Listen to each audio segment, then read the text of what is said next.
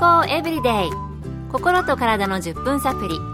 この番組はセブンス・デ・アドベンチスト・キリスト教会がお送りいたします。皆様お元気でしょうか？森田美恵です。今日もあなたやあなたの大切な人の心と体の健康に役立つ情報を短い10分間にぎゅっと詰め込んでお届けします。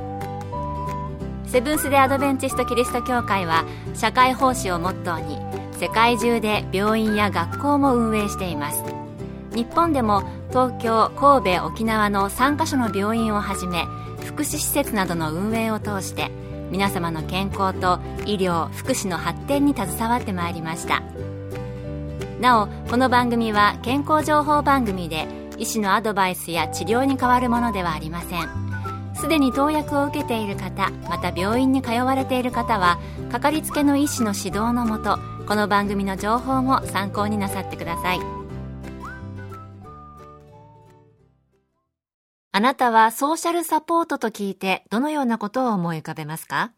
初めて聞くので想像もつかない、あるいはソーシャルメディアなど最近聞くので社会的な関係の何かのサポートかな？などなんとなくイメージする方もおられるかもしれません。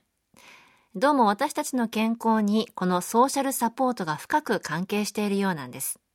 そこで今日のトピックはソーシャルサポートと健康です。今回はアメリカカリフォルニア州で総合家庭医として働かれているデイビッド福田先生のお話をお送りします。ソーシャルサポートとは生活の中で他の人から受ける様々な助けのことを言います。社会生活を営む上で無意識で作り上げている人間関係そのものです私たちが無意識に作り上げている人間関係そのものがソーシャルサポートなんですね。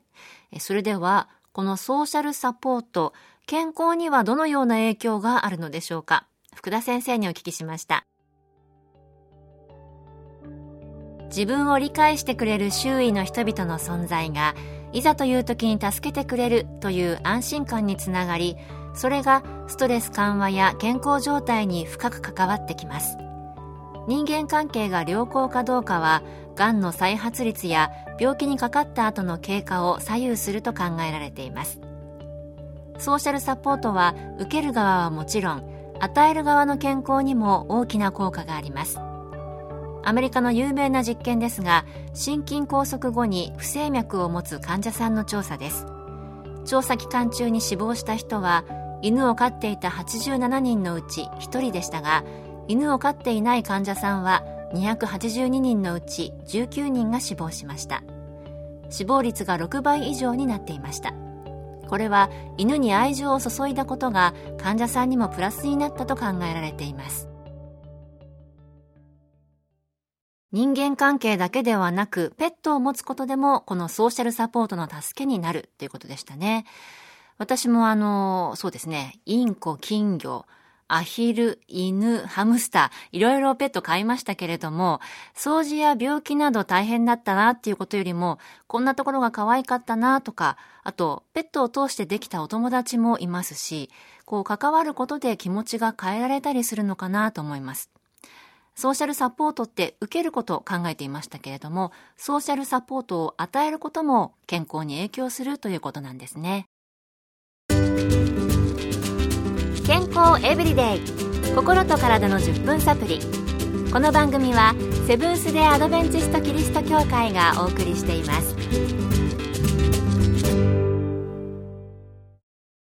今日はソーシャルサポートと健康について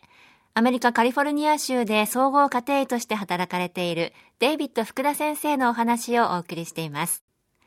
では、ソーシャルサポートってその人の人脈やネットワークが広いほどいい影響を与えるのでしょうか？引き続き福田先生のお話です。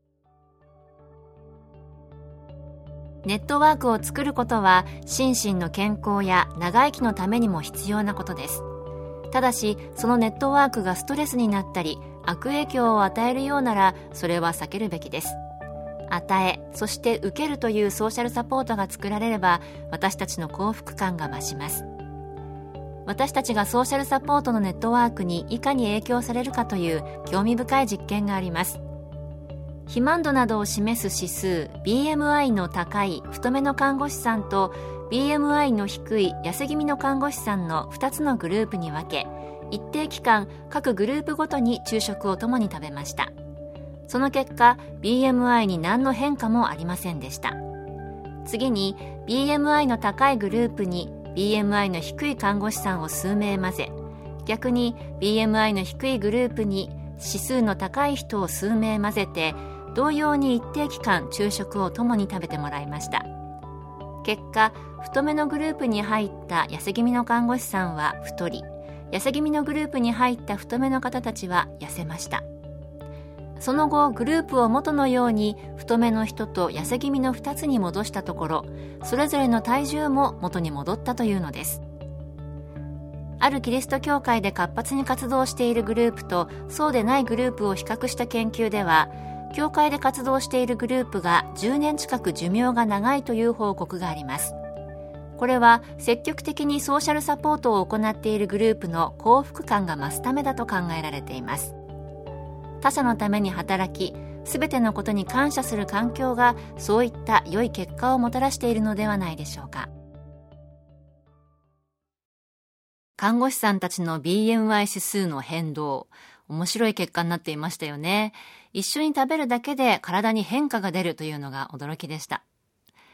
ただ、ネットワークが多ければ多いほどいいというわけでもなく、ストレスの原因になるようなネットワークには注意しないといけないということでしたね。自分が関わっているネットワークによって体にいい影響を与えるもの、また悪い影響を与えるものがあるということですので、自分の健康にいい方のソーシャルサポートのネットワークを選んで構築していくことが大切なようです。福田先生が言っておられた他者のために働き、すべてのことに感謝する。そんなネットワークや環境の中で生きていけたらいいなと思いました。辛いことや大変なことがあっても理解してもらえる安心感。欲しいですよね。あなたのソーシャルサポートのネットワークはいかがでしょうか？今日の健康エブリデイいかがでしたか？ここで立川キリスト教会があなたに送る健康セミナーのお知らせです。長寿で元気な人のライフスタイルをご紹介する世界の100歳人から学ぶ元気で長生き健康セミナーを3月16日土曜日午後1時30分から東京都立川市にありますセブンス・デ・アドベンチスト立川キリスト教会で開催します。楽しく健康を学ぶ参加型のセミナーです。講師は看護師の山室敦さんと理学療法博士のケイティ山室さん。入場は無料です。詳しくは立川協会健康セミナー。立川協会健康セミナーで検索。また各地の協会でも健康セミナーが開催されます。詳しくは番組ブログをご覧ください。健康エブリデイ。心と体の10分サプリ。この番組はセブンス・デ・アドベンチスト・キリスト教会がお送りいたしました。それではまた明日のこの時間にお会いしましょう。Have a nice day!